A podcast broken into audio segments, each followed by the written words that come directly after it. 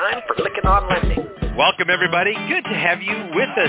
Welcome to Lykken on Lending, a weekly mortgage market update providing up-to-the-minute information on interest rates, loan programs, and hot industry news, all related to the mortgage industry.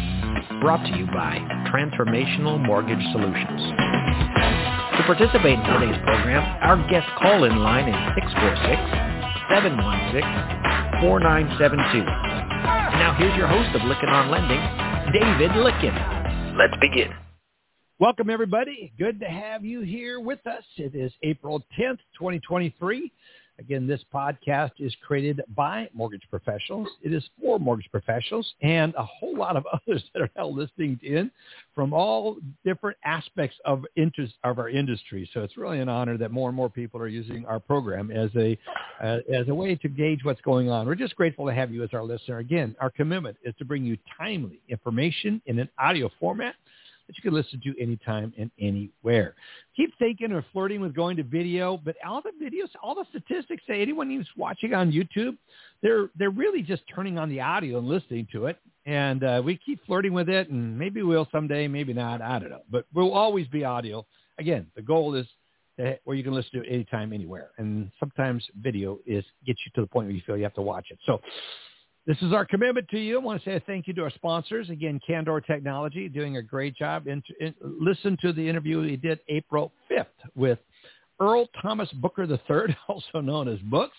Great interview talking about uh, how the what what the vision is for Candor, some of the things that they have on the on the drawing board. Again, we're looking for those technologies, looking at those technologies that can really bring efficiencies and actually help you get more done with less people. Candor does that. And also it has an insurance policy. So if you're using Candor as an underwriting tool and that loan does not get bought for some reason, they have an insurance that covers the mark-to-market risk uh, spread in there. So you will not be out any money. Very cool what they've done. Because they're so good at what they do, they've never had to use that insurance policy is what Tom tells me. And so they're very pleased with the results of what that system is. I encourage you to check out Candor Technologies. Also, check out Finastra. They're the market leading point of sale and origination platform. Um, they're, again, the largest fintech company in the world. I always like seeing what they're doing and hearing what they're doing. We recently did a uh, podcast or a webinar with them on chat GPT and AI. It was really informative. Uh, check out the the web page, and we'll give you make sure you get links to that if you're interested in hearing about that. I was just interviewed by Mortgage Origination News uh, about that uh, particular topic. It was a mortgage origination. Anyway, it's one of the publications uh, in the industry, just interviewing more and more about looking for wisdom on how will Chat GPT be used in uh, as an advantage or a disadvantage, and how should be people looking at it? Lots. We'll be talking more, a little bit more about that later in the program. But check out Finastra and what, all that they're doing. Very much of a leader, as well as Total Expert. They do such a great job. They're using uh, integrating Chat GPT into what they're doing. They had a group fly out a few weeks ago out to the Bay Area looking at how they can integrate this in. I think we're all looking at ways we can use these new artificial intelligence tools and then we're hearing also about should the artificial tool, artificial intelligent tools be put on hold because of what that could take us down the path? Well, my attitude is we should use what makes sense today. But check out what Joe Welu had to say on March 15th, 2023. Also encourage you to check out Simple Nexus. Grateful for their sponsorship. Talking to David Bolin. They've got nCino's upcoming conference that's coming up. And uh, uh, that is, again, Simple Nexus's parent company. We had an interview with Andrea Lightfoot March 8th. Really good interview and thoroughly enjoyed that. Encourage you to check that out. Also, special thank you to the Mortgage Bankers Association of America for being a sponsor, as well as Lenders One and the Mortgage Collaborative. These two co-ops are just excellent for getting closer to your peers and finding out what's going on with others the same size as yourself. Encourage you to join both or at least one of them, if not both of them, in addition to the MBA. Also, Knowledge Coop, a great learning management platform that you can use to help educate your people as well as Mobility MMI and Modex. I love these two companies. I'm using them constantly as we're working with clients and what markets they should go into, which companies are and which loan officers, which branches of loan uh, of certain companies are producing the volume. Why? It's just that intelligence. I tell you, when you have BI, business intelligence, tools such as Mobility MMI and Modex, it is so powerful in what it can do for your business. And also check out Mortgage Advisory Tools. Really, really appreciate what Stephen Cooley is doing over there. Also, our recent past episode, again, we released with uh, Earl Thomas Booker, and books, at Candor. Check that out. We talked about that. And this coming one, we've got Jeffrey Palermo talking uh, from Clear Measure, talking about Chat GPT. We're spending more time looking at that, as well as we got an up- upcoming one with Bill Corbett of TMS. Uh, he's with us and our, one of our consultants. Be sharing an interview with him that we did with him. One of those enjoyable conversations. Bill's just uh, a man, a few words, but really has a lot to say about um, many aspects of the industry. A real veteran, and so glad to have him. Special thank you goes out to Adam DeSanctis, Les Parker, Matt Graham, who's here live, as well as David Kittle. Could not join us today. Alice Alvey's back. We're so glad to have her back and feeling better. Allen Pollack. We, yes, he just dialed in, so we'll have Allen live. And, of course, my co-host, Marc Helm. Marc, good to have you here, friend. Glad to be here, sir. Excited about today.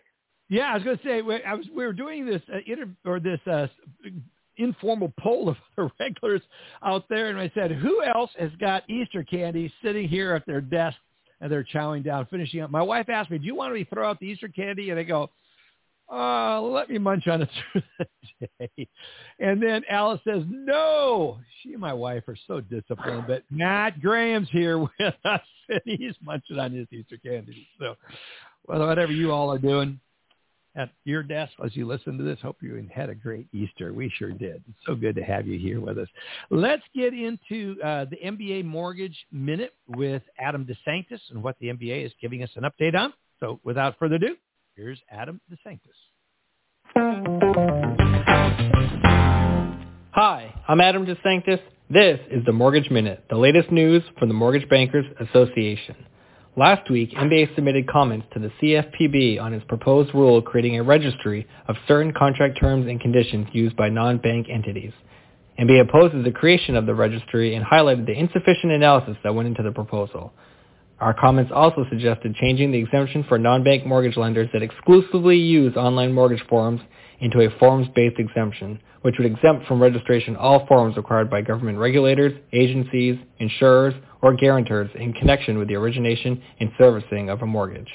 MBA also asked a CFPB to ensure the online mortgage form exemption covers the use of internet accessible riders, addendum, state-required forms, and loss mitigation documents.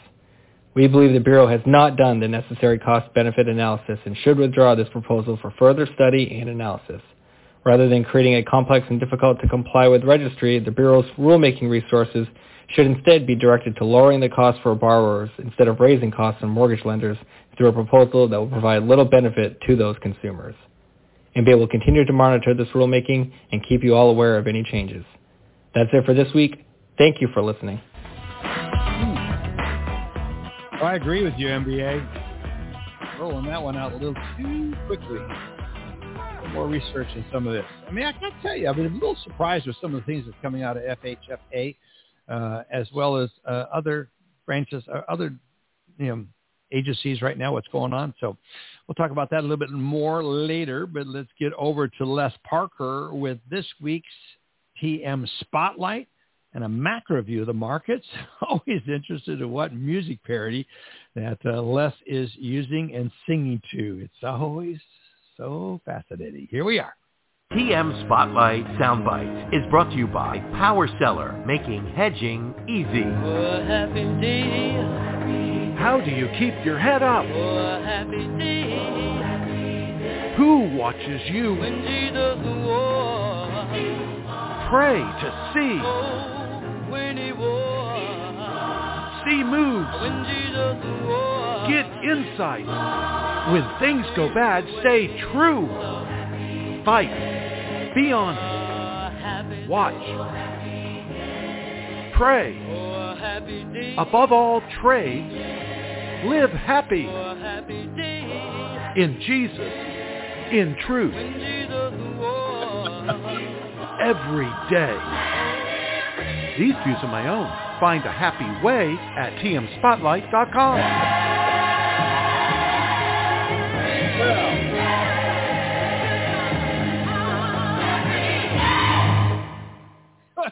you go, Les Parker.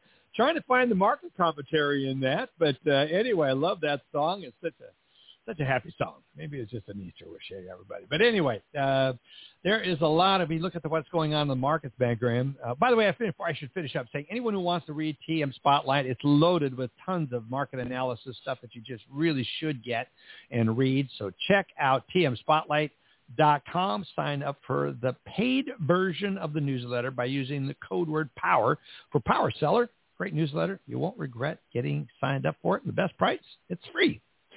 Now, Matt Graham is not free, but man, does Brad, Matt Graham have something that is outstanding. MBS Live with the mortgage market update. And uh, Matt, looking at what interest rates are doing these days, any uh, looking forward to getting into it. Are we going to have happy days ahead? Following that. yeah, um, a lot of people praying. Very sure. They're, they're hoping yeah, I wish I knew exactly when they would arrive. I'm I'm sure they will at some point, but um, they're better than they were a couple months ago, and uh, things are at the very least behaving in a logical way, which is nice to see. Uh, recall two weeks ago we had that super duper narrow, uneventful week where the market uh, detached from the bank drama headlines and just sort of was waiting for economic data to arrive. And uh, at the beginning of last week, we talked about economic data likely to um, have an impact on volatility through the course of the week. And that's exactly what happened. And it happened in almost a perfectly logical way. Uh, we started off with ISM manufacturing, one of two purchasing managers indices that is like a little mini GDP, but uh, more tradable and more interesting.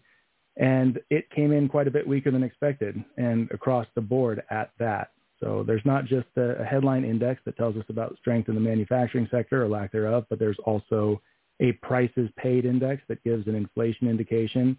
All of it um, fell from the previous month and came in lower than expected, and the bond market reacted immediately by moving into stronger territory.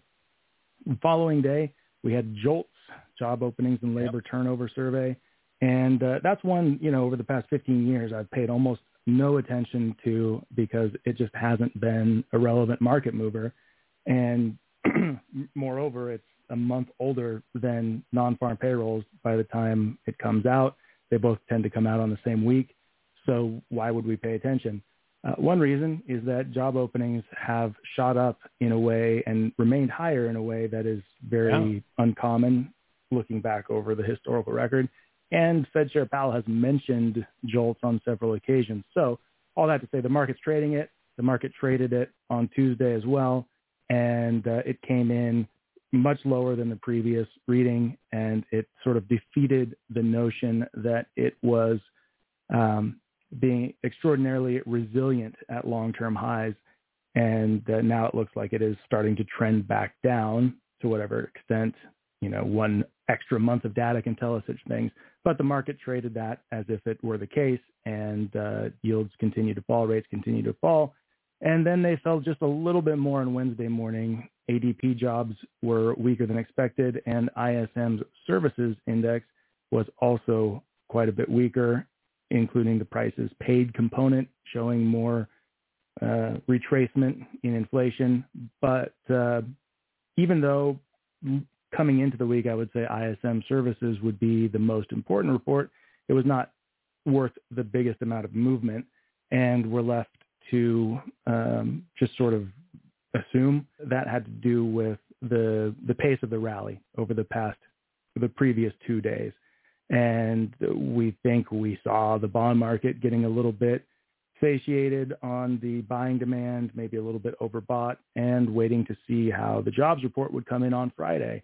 It's a good thing, too, because the jobs report came in stronger, um, not stronger than last time and not stronger than expectations per se, but uh, resilient at the very least. 236,000 yeah. jobs versus 239. A lot of people were looking for a big miss in that data based on the anecdotal evidence from other data, but they didn't get it. And the unemployment rate also fell a tenth of a percent despite the highest labor force participation since early 2020. Uh, so you can try to poke holes in the data. Some people have different ways of doing that. Sometimes those methods are valid, but this report um, was a lot stronger than any of the other data would have suggested, and the market reacted accordingly, moving back up into the prevailing trading range. If you ask 10-year yields, same story for mortgage rates, right? Uh, call the recent mortgage rate range six to seven percent, and uh, we had a chance to break under six percent for you know the very cream of the crop, best price lenders, no loan level price adjustments. Um, but now we're back moving up into the mid sixes very quickly. And uh, that seems to make sense if you ask the jobs report. This week we have to ask CPI, which will come out on Wednesday, the Consumer Price Index, the big inflation indication of any given month. And then later that same afternoon, we'll get the minutes from the most recent Fed meeting. Uh, the Fed can edit those minutes to emphasize different points, but they're not going to edit them to acknowledge anything that happens in this week's data. So they won't be able to comment on CPI or the most recent jobs report in the minutes themselves, but at least we'll be able to see what their line of thinking was at the last meeting and then maybe extrapolate with the data we've had since then to hone in on rate hike probabilities for the upcoming meeting. Those are currently tracking toward a, um, a quarter point hike that was not the case before the jobs report. Before the jobs report, uh, Fed funds futures were showing a 0% chance or close to it of a hike, and now we're over a 50% chance a couple days later. Um, that hike versus no hike isn't the biggest deal for the market, and um, really, a Fed day or Fed minutes or the next Fed day isn't the biggest deal for the market. It's the balance of multiple weeks and months of economic data that are either going to confirm or reject the notion that inflation has turned a corner and is on its way back to 2%. Definitely too soon to say that right now, but um, you know, yeah. two more months of data comes along uh, that could be time to say that if the data came in in the right way. So everybody's waiting to see that.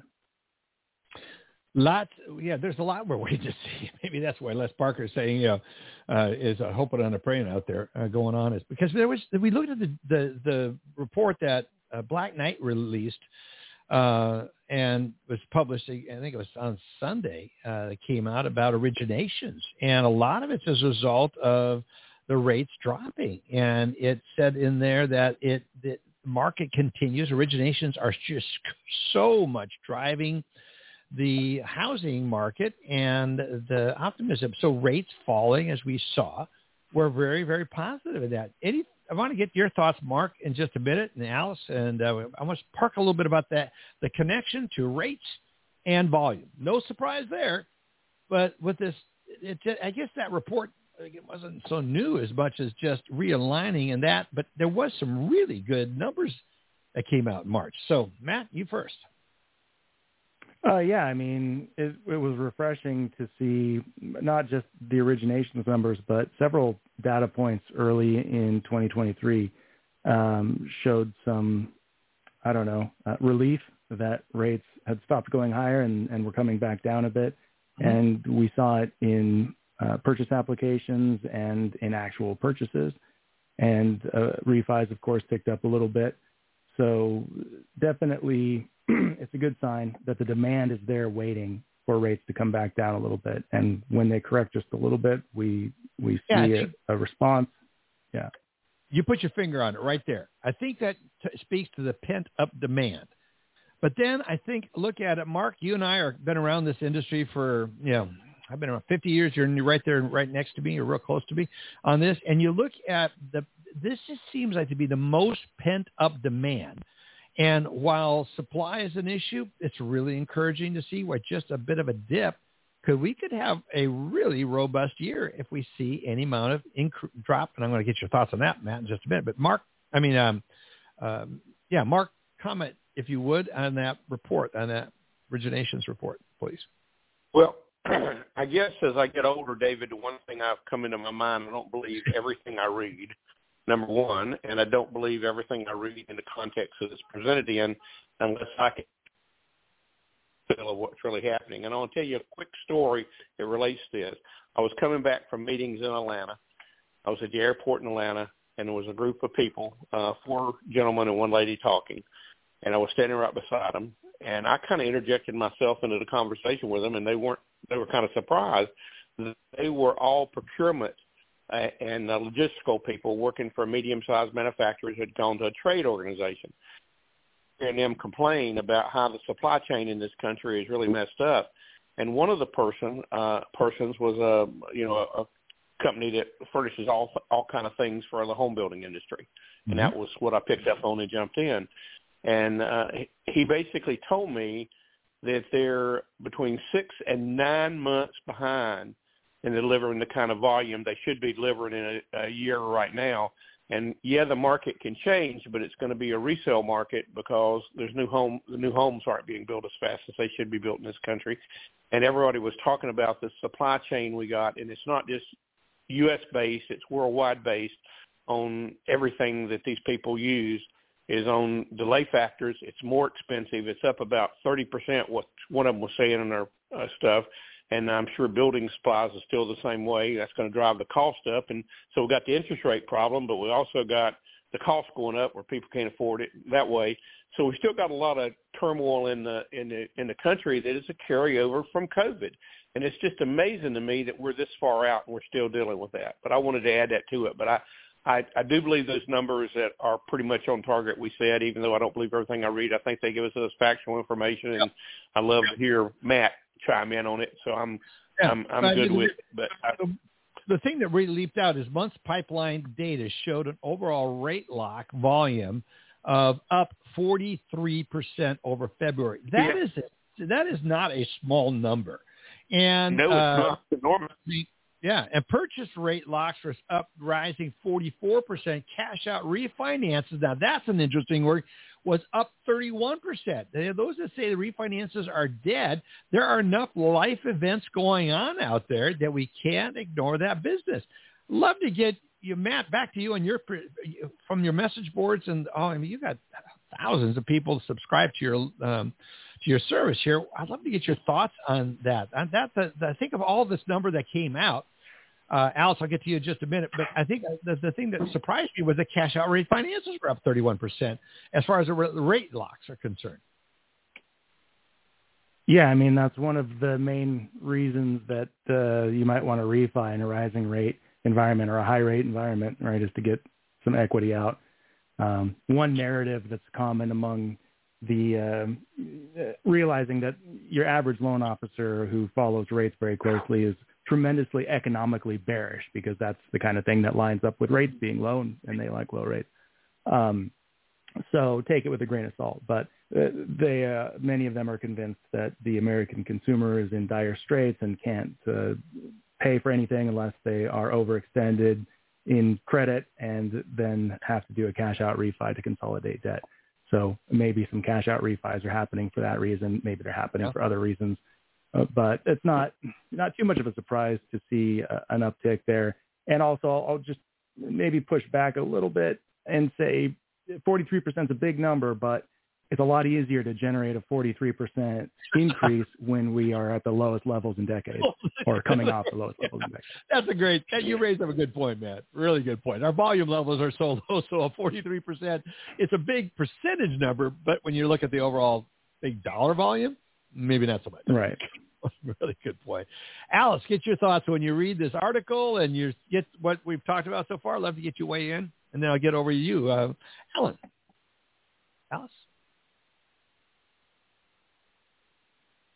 Ah, Alice, your mic is muted. If you're speaking, we're not hearing right. you. I'm, I'm, I'm right there. Sorry about that. Yeah. So you know, I haven't had a. I'll be honest. I haven't had a chance to read the article yet, but just listening to the discussion over the rate increase. Uh, what Matt just said is a little bit where my brain was going. And then Matt, mm-hmm. you you brought up credit. I think that's the other part to this equation that I'm curious to see as we look at credit rating, credit uh, quality in this. Did lenders have to get more lenient in order to be able to do these these loans? So it's one thing to have rates come down. It's another thing to also help borrowers qualify uh, with the change in the LLPAs and so forth. So I'm I'm curious to see what will be happening with credit quality as uh, we keep moving forward in this type of market. Yeah, I don't know if it's uh, chicken or egg, but in that same report that we're talking about, average cash out refi credit score uh, down from mid 740s to roughly 690 between uh, mid 2020 and uh, current. Yeah, that's a significant. Yeah, and and with FHA, you know, watching neighborhood watch numbers the same way as far as you know, yeah, maybe they'll be able to get some increases here and there, but what happens to the quality of the credit that's in the pipeline that each of the agencies is getting will be something to watch. Yeah, and every time we get in one of these markets, we always watch credit quality uh, suffer. Very good point. Uh, Allen Pollack's here, dialed in. We're going to get his tech update a little bit later. Allen, any thoughts on what we were talking about here right now?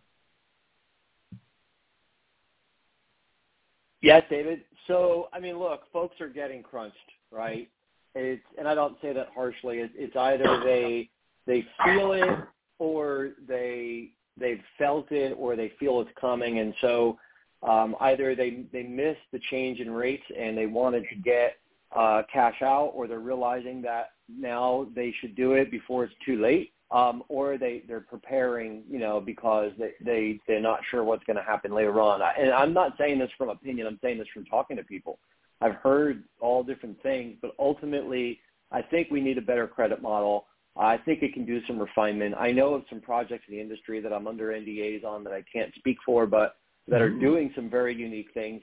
And, and I also think that um, we need to help more borrowers understand what their options are. It's not all just a simple simple formula, right? And so again, it comes down to David Kittle says every time, right? It, there's an opportunity for originators um, to work to work with their customers and help them understand and train them and and make them financially literate, or let's say mortgage literate. But um, yeah, it's, it's interesting. program literate. I'm so happy those LLPAs got pushed off. I think that was such a smart decision.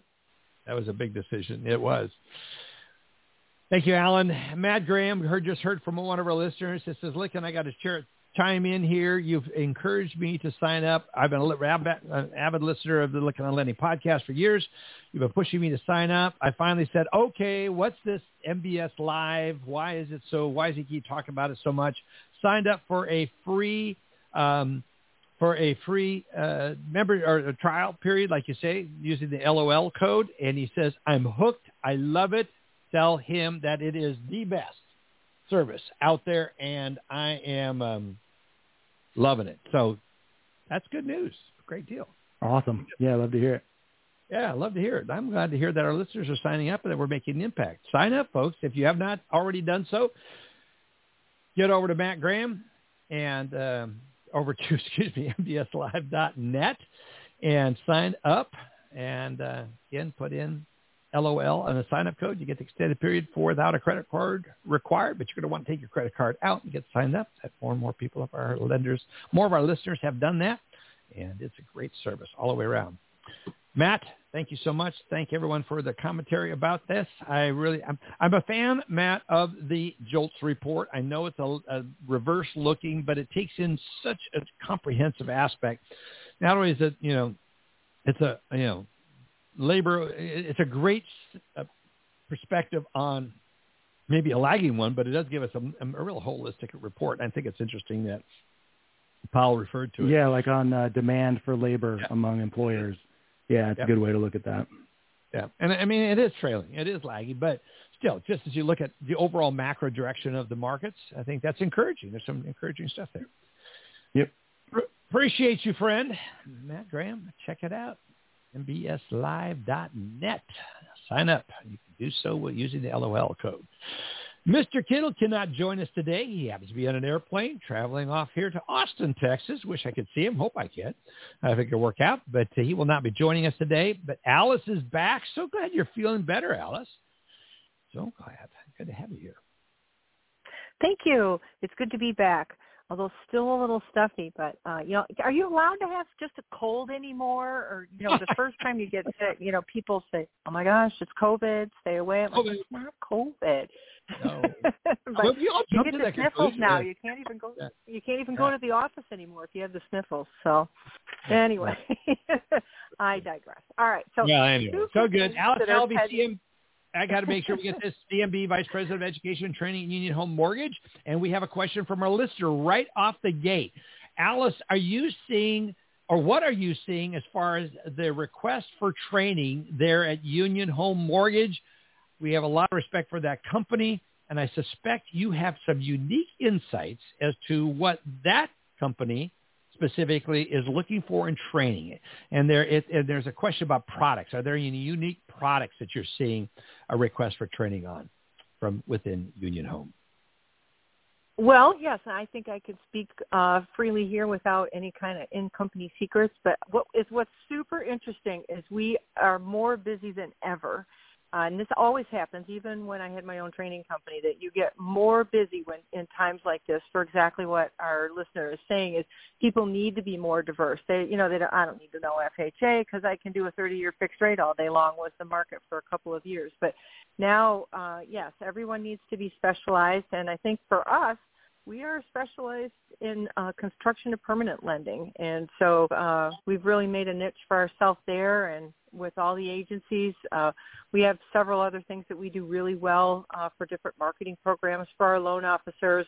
Uh, but also operations is constantly what we call, you know, re-engineering, bifurcating loan processes, and people needing to sharpen their skills. And as you know, we just uh, had that acquisition, so we're very focused on transitioning partners into how we do business. So it's constant. We are always recruiting and always growing. Uh, so we always have teams of new loan officers that start each month with our company. So that keeps everything going as well. So those those are our focuses right now is helping people really refine their skills so they can be sharper, better, faster. How's that? That's really good, really good. Sorry, I turned my volume down. okay. was munching on candy as you're talking there, and I was going, "Oh boy, didn't I need to hear me smacking away on that?" Anyway, um, oh, no, I think that's really good. I think people do have a uh, there is a need for the program. I mean, just the different programs out there. But one of the questions, uh, okay, here's the question. Just hit the send button on this. Are you seeing any unique products that they're at Union Home? Now, folks, that we're not going to go into what they're focusing on unique, but I'll tell you this: we are seeing those. There's a number of companies that are out there that are leveraging. And I, we're going to have Russ Anderson back on. When you have the amount of money that most of us have on the balance sheets of the mortgage companies that are out there, you can leverage that with the banks to get yourself better pricing in some cases, or at least some unique products.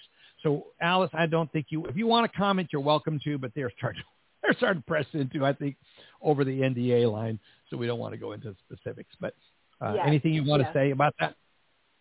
No, I think uh, each company has to look at what's right for them for how much they want to split into nuance type products. Uh, but there's also a good school of thought to get really good at what you do really well and uh, just make sure you're getting a bigger share of the pie on that stuff.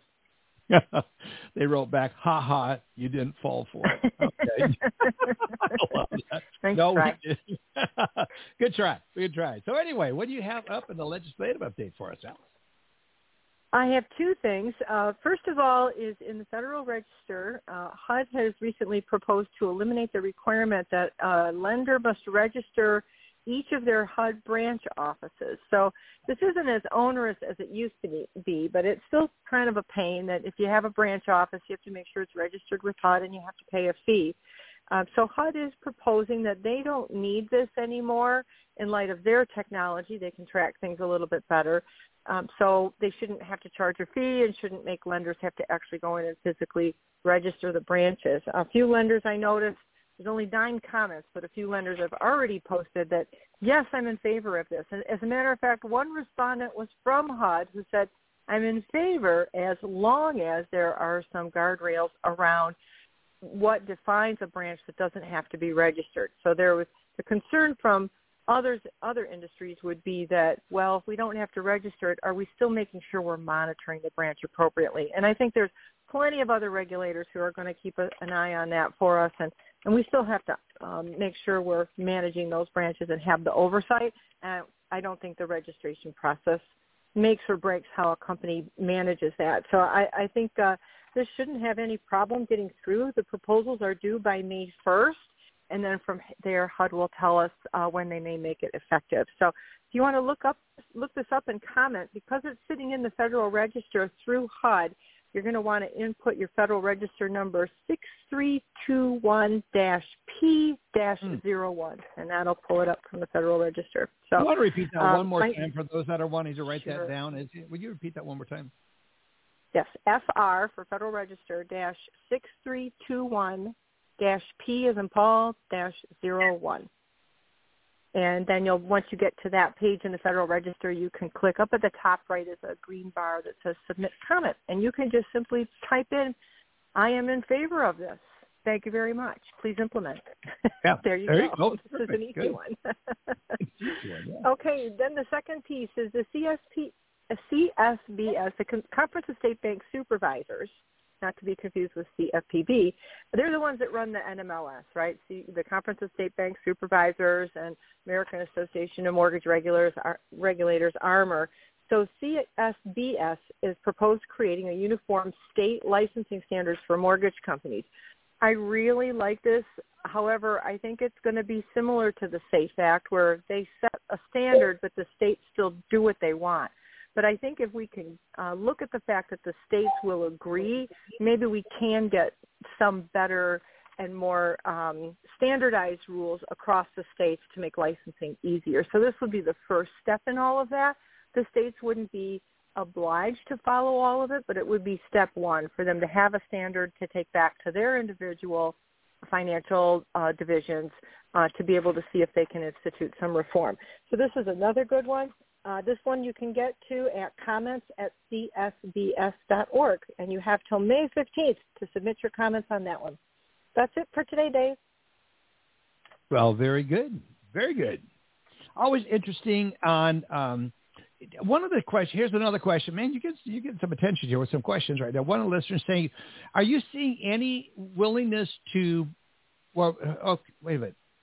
Okay, let me rephrase the question. I, th- I thought as where they were writing. I thought they were, I knew where they're going. Okay, the question is: When you look at the recent legislation, do you have new concerns, Alice, about the change in FHFA and other regulatory bodies of the industry changing direction as it relates to so, uh, being more b- more bearish about the market and some of the policies? Uh, I do have some concerns with the FHFA, and I think uh, Dave Stevens expre- expresses this very well as far as, especially with the new pricing model and the fact that we haven't been able to get them to recognize it's not smart policy to try and get more home ownership for low to moderate income customers by completely turning the pricing grid inside out. Uh, you know, there's bigger problems, as someone else alluded to earlier, with supply chain, home building, having enough homes out there, not just enough buyers. So I think, uh, yes, uh, follow Dave Stevens. Uh, he has a mm-hmm. wonder, some wonderful insight into that, and uh, I, I think we do have to be very careful and keep a close eye on him, and that's what the MBA should be doing with us. You know, we've had David on before. We need to go get him back on the podcast and get him an interview with him. That'd be good. Mm-hmm. Very good. Very good. Anyone else? Uh, Matt, Marc, anyone else have any comments on Alice's segment?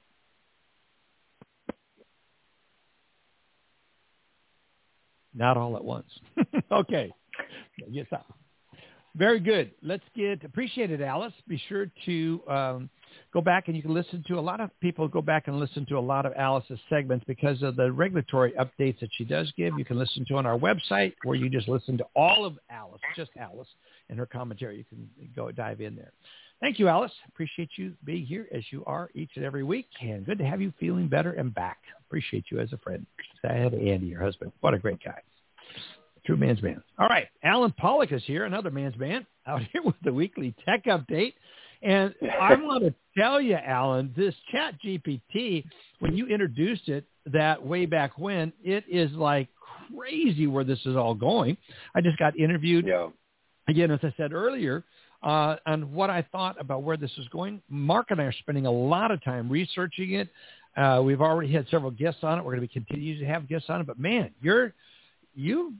We'd like to credit you for kicking it off, and you just brought it to our attention. It was you. Well, thank you, and I, I'll say I I made a mistake when I first brought it to our attention because I said I didn't think it was going to have as much of an impact just yet.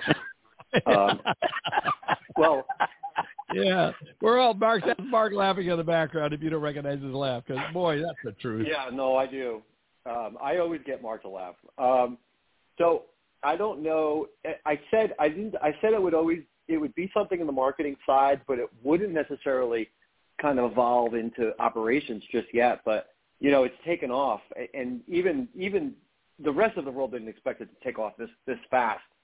Um, it is just everywhere you go. Uh, I live in in TPC, uh, Sawgrass, Florida, and I got to play the uh, Players Stadium course uh, on Good Friday. And uh, my first, I lived there ten years. First time ever playing it. And even the caddy that we had was talking about ChatGPT. It is everywhere. It is revolutionizing, and it is going to. It's just going to evolve, and we're going to evolve with it, and it's exciting, right? There's always there's always going to be fear, and and, and folks are going to be cautious, but it's going to be exciting. So I'm going to talk definitely about ChatGPT in a moment, David. But well, actually, it's really the whole segment now that I say that. But let me tell you about a, a couple things I had. Uh, I had here first. I wanted to mention. So I did not go to the MBA Tech conference. Um, I was going to be there, but uh, the company I work for, as well as many others, sent less folks because there was less lenders attending. And I saw uh, on Instagram um, and on LinkedIn, many people were actually saying that they had a great time. Again, it was wonderful to be with so many great people in the industry. However, MBA's got to look and see what can they do next year to try and ramp up attendance because it was uh, very slim on the lender side. Now, some folks had very productive meetings, but nonetheless, uh, here's the feedback that I found, and a few people posted this online. Uh, and it's a quote um, that many people is maybe part of the general session. I'm not sure, so I'm just going to credit MBA for this. But it said production revenue is dropping to be expected while fully loaded cost continues to increase. Mm-hmm. Underlying cost structure of the high volume periods are not sustainable and will require further focus to align the cost structures. Sounds like a tongue twister, right? Yeah. At the end, at the end of the day, our costs are gone. on. Yeah. Um, I, and I marked this with multiple stars, so I, I made sure I read it in my notes because I don't always read everything in my notes. It says lenders and their vendor partners are encouraged to come to the table to work, ready, David, on win-win strategies and solutions to adapt to market changes. What does that mm-hmm. mean? I know. It means everything we've been saying all this time, right? You, yep. You, do you have too many vendors? Do you not have the right folks to implement and manage those vendors? Are you training your staff on those? I can go on with 30 different things. Oh, yeah. Now is the time – not just to invest for the future, but to to redefine how your process works. And I think you wanted to say something there, David. So I'm going to pause for a second. Well, I, I think you're raising a really, really good point because I think every company that we go into, we do a lot of warehouse reviews. Kathy Thomas on my team does that, and uh, she's out looking at the companies. We, I mean, while we're not reviewing technical, we're looking at what they're doing and going about it. But almost every company we do a review of, they're not fully utilizing the technology that they have already. And then That's they right. complain about what it costs, and they're not getting full benefits of it. I mean, going back to Candor, I mean, Tom and Tom Showalter and that team there with books and what they're doing, is it will reduce your costs. And one complains, but it's such an expensive system. It is not. Many of these expensive systems that are, they would say, are so expensive. When you look at, really look at it, when you're fully use, utilizing these systems to their full extent, then they, right. they, they actually bring a return. And they then some people retort back. I see some comments coming on the, uh, coming through as I'm writing, I anticipated. And you go, yes, but they're so dang complicated. How do we take advantage of them? That's a very common thing, Allen. I'd love to get your 100%. thoughts on that. Well, you know, how do they know? As, as our audience knows, as our audience knows, I, I, I'm looking for my next opportunity, and a few folks have told me to go in and, and do some of that um, in, on the consulting side because I've just worked and know so many, so many uh, tech vendors. The, the reality is these solutions save you money, but you have to adopt them, and it starts with leadership. And you have to look at overlap. Over the years, you've acquired many vendors and you have pains with those vendors, and it doesn't mean they're not good people, but you're not there for friendships. You're there to run a business, and you're there to to help borrowers get into their homes and have the American dream and all these other great things. So you really need to look from the top down at what you have in place and what's going to help you. Peer groups work, David. Um, you know, the, the collaborative groups that we have out there are great. Um, not necessarily, I mean, you can look at the recommended vendors that they give you for technology, but sometimes it's more just about about how other people are doing and what are they doing, right? And and what what vendors have they selected and how and why. Uh, you know, there's there's a lot of CRM companies out there. Some are some are um, partners with our program here. They're all mm-hmm. great technology platforms, but which one is going to fit you best? And that's going to be based on all the other tech pieces you have. You know, I, and that just brings up a point I'll make. I've seen many times you'll get one person at a company that says we must have this vendor, but that vendor is not compatible with everything yeah. else. And then you as a vendor, you're yeah. you yep. have yep. to now figure out. And now, right now, the the laser gun is pointed at you to make a decision or to figure out how you're going to connect it for them, and then it's going to cost more money and time. And then it's a new priority. So you guys all get what I'm saying. But but yeah. the point well, is, David, is is we need to take a look from the top down. Yeah, we, we need to. Oh, I was working with a company here recently. They got a phone call where we're going to help them with some things. And I said, by the way, which CRM do you have? And they said, we have them all. I go, you have them all? Seriously? How's that working for you? And he goes, well, it's loan officer driven. And so if we're recruiting a right. group and they're a large company, we're going to say, we're going to implement that. If that's what it takes for you to work here, we're going to implement it. What a absolute freaking nightmare when it comes to yeah. the overall of integration of all this data, uh, all these systems out there. I, I really get concerned about what that really says is we suck at leadership. We're terrible at leaders. We're not going to try to convince you. We're just going to make sit here and please you in every way we can, and it's not mm-hmm. helping their costs. That's we look at cost structure, which is one of those things I get get on my soap soapbox with some of these. But go ahead. So true. No, it, it, it it's just so true, and and it doesn't mean we're bad and we're not efficient. It just means we have to fine tune. Um, yep. and, and so many vendors do such a great job that yes. it's, it's yes. really something interesting that they're doing. Um, so I wanted to talk about two more topics.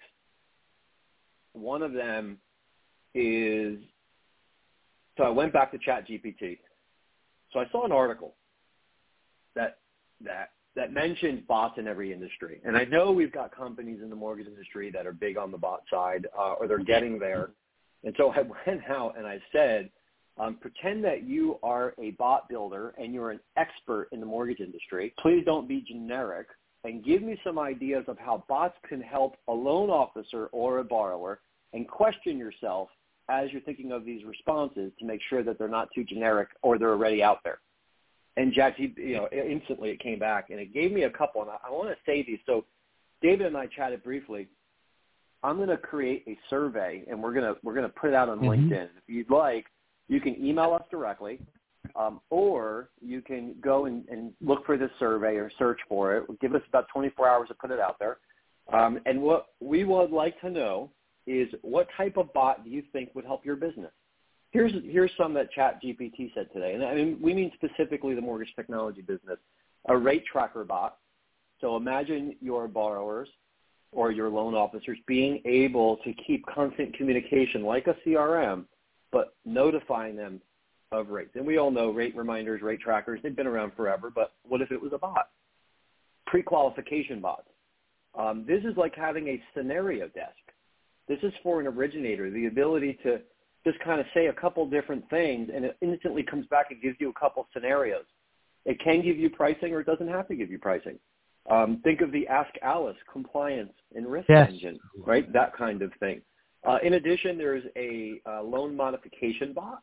So Marc Helm, I think that's something that you probably um, would, would love to, to, to see if that's something that could fit a business model for people you talk to. And then finally, uh, there's a closing cost estimator bot. That's what ChatGPT came up with. I thought that was a pretty cool idea.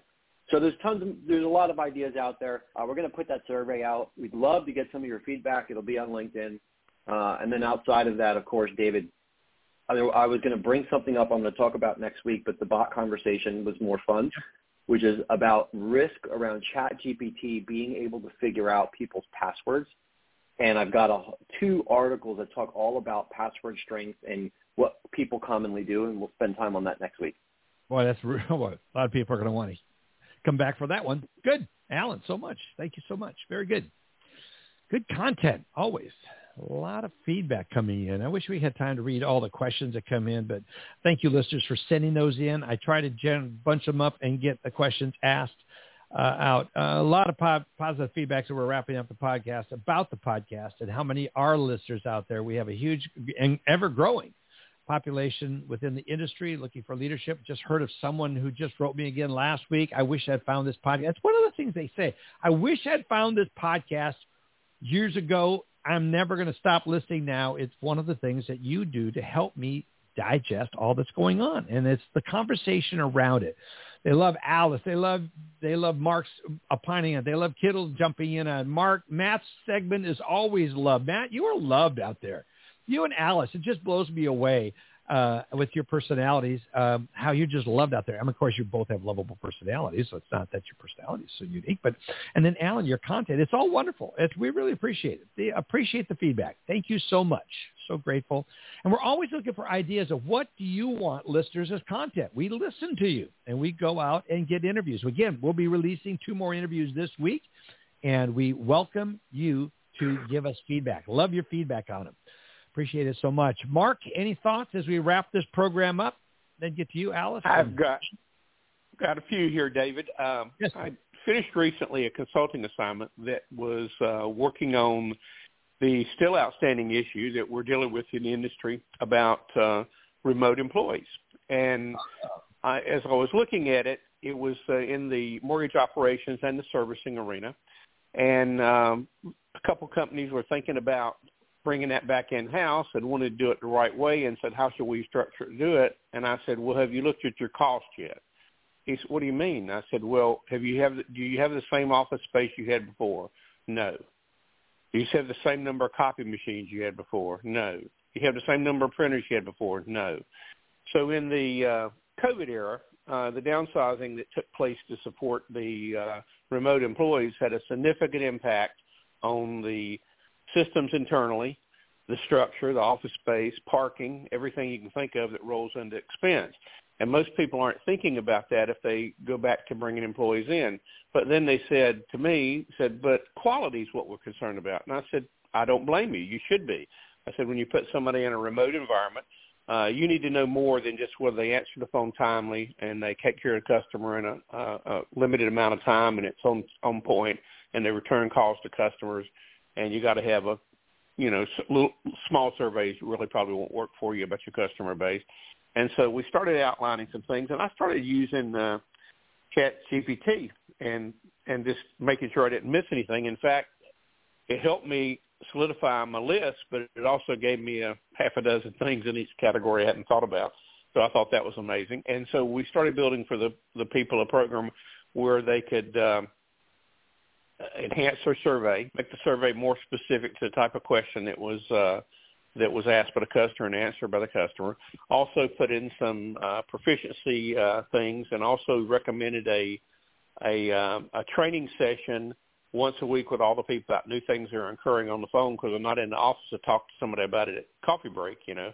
And then Right. the other thing it uh, mentioned also was that uh, you need to get feedback, not training type feedback, but feedback from people in a remote environment. What can we do to support you and make you do the job quicker, better, faster?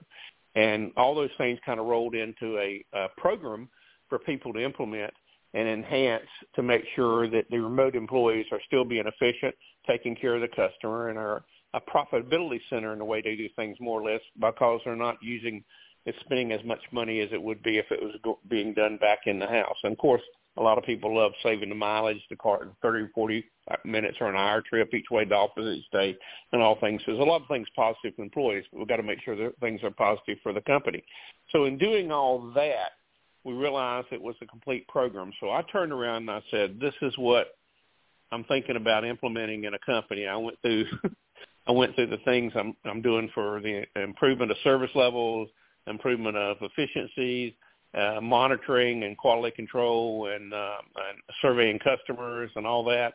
And then it came back with another laundry list. I'm telling you, we have only touching the surface of what Chat GPT can do for us in just a pure operations environment to help us produce better quality product uh, and better service to our customers and increase cost effectiveness internally. And I just wanted to share that experience from about uh, two or three days ago with everybody on the phone today.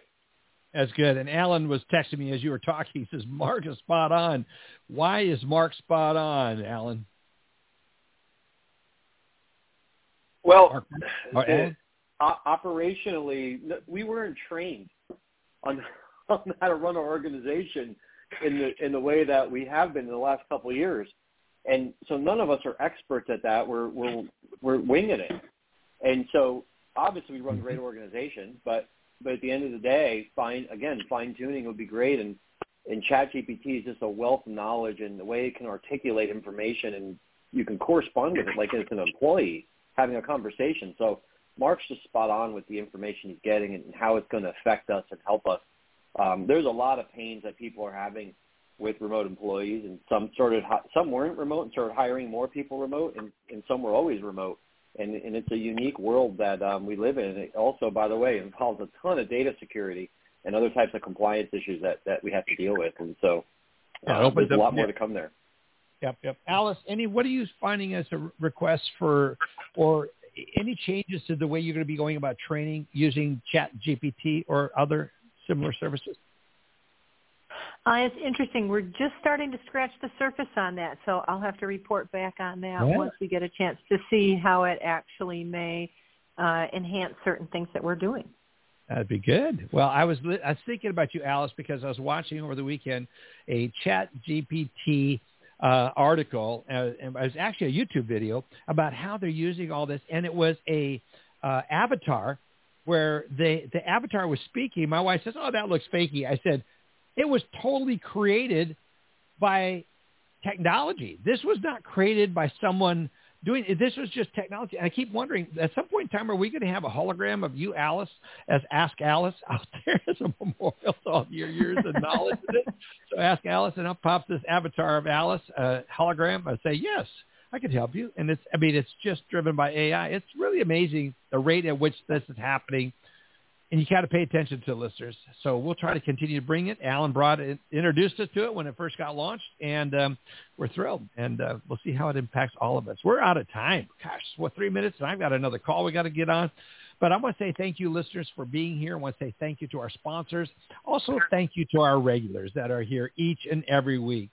Marc, Alice, Matt, Allen, uh, Kittle's usually here with us, but uh, Adam DeSanctis, Les Parker, I mean, the whole group. Uh, there's so much knowledge that we dispense. We love doing it for you. We're doing it for you at no cost, but it is made possible by our sponsors, and it's Candor Technology, Finastra, Total Expert, Simple Nexus, MBA, Lenders One, the Mortgage Collaborative, Knowledge Coop, Mobility MMI, and Modex, the mortgage advisory tools.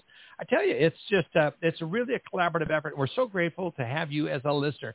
That uh, what what can you do to help us? Someone wrote you say, tell others about the podcast. We want to be the place where this industry continues to turn to for knowledge. It's just one of the places. There's many wonderful resources within our industry for the knowledge we get. Many of the, the, the publications that are out there. I love Rob Chrisman of all the information, especially his humor, and so many dedicated to helping you as an industry. We're doing it in an audio format, and we're honored to have you as a listener. Any thoughts on that, Marc, as we wrap up? No, I agree 100% with you, David, and we encourage you to encourage your friends to listen in because I hope to get them hooked as soon as on the first call they make. Yeah. well, like you say, Marc, I enjoy you. Marc oftentimes, boy, that was, I think we had the best podcast last time. This one was just the best one ever. I learned so much, and, and I feel the same way. That's why we set this up. Folks, have a great rest of your week. Look forward to having you back here. And until then, listen to some of the other podcasts we're releasing this week. But otherwise, we'll have you back here have, look forward to having you back here next week listening to the market update. Thank you.